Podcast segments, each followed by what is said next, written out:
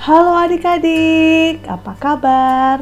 Tante Lisia berharap adik-adik selalu sehat dan semangat. Nah adik-adik, sebelum kita mendengarkan firman Tuhan, mari kita bersatu di dalam doa. Bapa di surga, kami anak-anakmu saat ini sudah siap untuk mendengarkan firman Tuhan. Tuhan pimpin kami dengan roh kudusmu hingga kami dapat mengerti dan kami dapat melakukannya di dalam kehidupan kami. Berfirmanlah ya Tuhan, kami anak-anakmu siap untuk mendengarkan.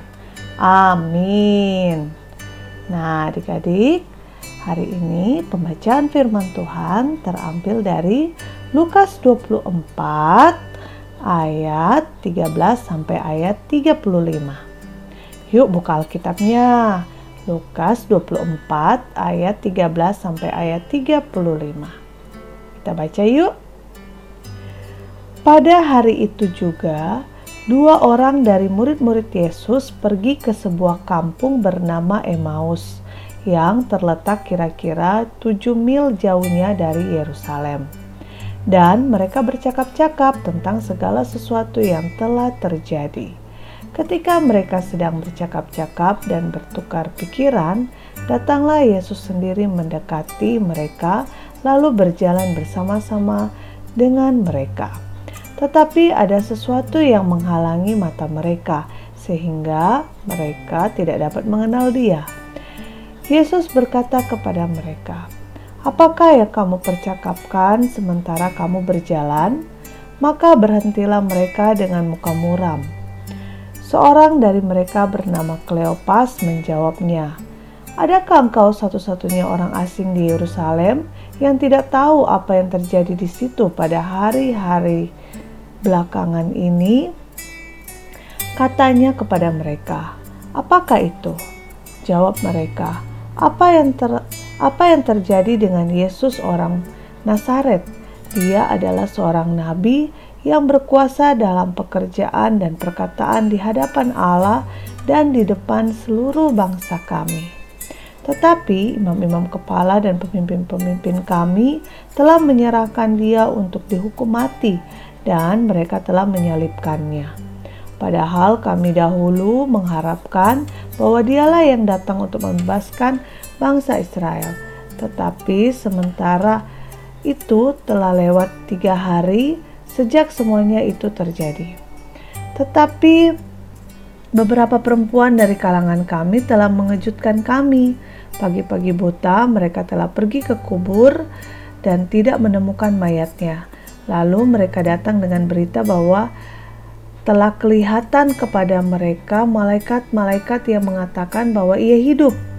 Dan beberapa teman kami telah pergi ke kubur itu dan mendapati bahwa memang benar yang dikatakan perempuan-perempuan itu, tetapi dia tidak tetapi dia tidak melihat tetapi dia tidak mereka lihat. Lalu ia berkata kepada mereka, "Hai kamu orang bodoh, betapa lambannya hatimu sehingga kamu tidak percaya segala sesuatu yang telah dikatakan para nabi. Bukankah Mesias harus menderita semuanya itu untuk masuk ke dalam kemuliaannya. Lalu ia menjelaskan kepada mereka apa yang tertulis tentang dia dalam seluruh kitab suci, mulai dari kitab-kitab Musa dan segala kitab nabi-nabi. Mereka mendekati kampung yang mereka tuju, lalu ia berbuat seolah-olah hendak meneruskan perjalanannya. Tetapi mereka sangat mendesaknya katanya, tinggallah bersama-sama dengan kami sebab hari telah menjelang malam dan matahari hampir terbenam.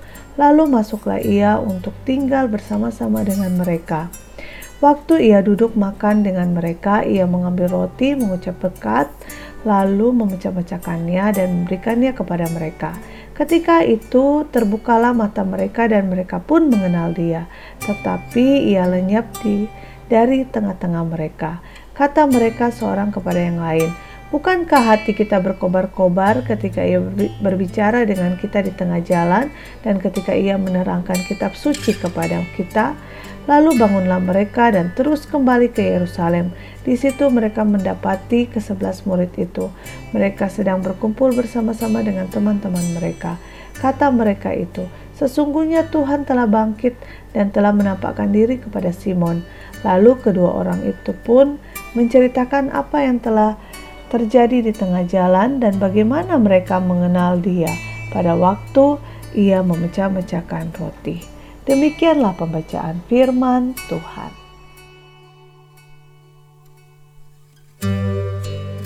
Adik-adik, hari ini kita akan mendengarkan kisah dari Raffi temannya Bintang.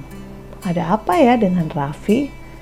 Beberapa waktu lalu, Raffi pernah disandra oleh segerombolan orang di rumah kakeknya. Mereka minta tebusan kepada ayahnya. Ayah Raffi yang sudah tahu siapa sebenarnya orang-orang ini segera melapor ke polisi agar mendapatkan bantuan penyelesaian. Segera setelah itu ayah Raffi pergi ke rumah kakek Raffi yang ada di desa karena ia begitu mencemaskan Raffi. Sesampai di desa kakek, ayah Raffi tidak menempuh jalan umum agar tidak ketahuan oleh mata-mata gerombolan. Ia melewati jalan memutar bukit, menyeberangi sungai hingga dua kali, dan menembus hutan kecil serta beberapa ladang dalam kondisi gelap gulita. Tubuhnya penuh luka, goresan duri, dan ses sesemakan, juga terperosok ke lubang. Sementara itu polisi telah bergerak pula ke desa dan rumah kakek Raffi. Raffi yang sejak siang hari sangat ketakutan, menjadi tenang ketika melihat ayahnya berhasil menerobos ke dalam rumah kakek. Ayah Raffi yang akhirnya ditangkap oleh gerombolan itu mengajak mereka berunding, tetapi ayah Raffi lega bahwa Raffi aman dan sudah tidak ketakutan lagi. Ayah Raffi memeluk Raffi dan bersyukur kepada Tuhan. Tanpa diduga oleh gerombolan itu, polisi menyerbu masuk rumah kakek Raffi dan menangkap semua anggota gerombolan serta membebaskan para sandera tanpa menimbulkan korban jiwa. Nah adik-adik, hari ini kita mendengarkan kisah tentang Raffi temannya Bintang. Betapa besar ya kasih sayang ayah, ayah Raffi sehingga ayahnya berusaha untuk uh, menolong Raffi walaupun harus melewati banyak sekali rintangan dan halangan dan itu tidak mudah dan itu juga membuat ayah Raffi harus uh, kesakitan ya saat menerobos rumah tempat Raffi ditahan. Nah, kita juga hari ini belajar dari uh, bagaimana kisah Tuhan Yesus bangkit ketika Tuhan Yesus menampakkan diri kepada dua orang murid yang menuju Emmaus. Tuhan Yesus menunjukkan kasihnya yang begitu besar dengan uh, mengorbankan uh, nyawanya sehingga kita semua boleh memperoleh keselamatan. Nah, hari ini kita belajar untuk melihat pengorbanan Tuhan Yesus yang luar biasa dalam kehidupan kita. Yuk, kita juga mau menghargai uh, pengorbanan orang tua kita, papa, mama yang selalu berjuang untuk membesarkan kita dan menunjukkan kasihnya yang besar dalam kehidupan kita. Yuk adik-adik kita mau berkomitmen, kita mau sama-sama mengucapkan, aku sangat menghargai pengorbanan orang tuaku. Sekali lagi ya, Aku sangat menghargai pengorbanan orang tuaku. Kita mau menghargai pengorbanan orang tua kita dengan cara selalu membuat hati mama papa kita senang. Jangan sampai mereka sedih karena uh, kelakuan atau perbuatan kita. Oke adik-adik, yuk kita mau bersatu di dalam doa. Mari kita berdoa. Bapa di surga, kami sungguh bersyukur untuk firman yang kami dengarkan pada hari ini.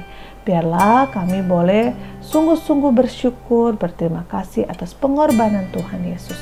Juga kami mau menghargai pengorbanan atau jeripaya papa mama kami dalam membesarkan kami. Kami mau berjanji menjadi anak yang baik, yang taat, yang menyenangkan hati papa mama terutama hati Tuhan. Terima kasih Tuhan Yesus yang baik di dalam namamu kami sudah berdoa. Amin. Nah adik-adik sekian uh, renungan hari ini. Tetap semangat ya. Sampai jumpa besok. Bye-bye.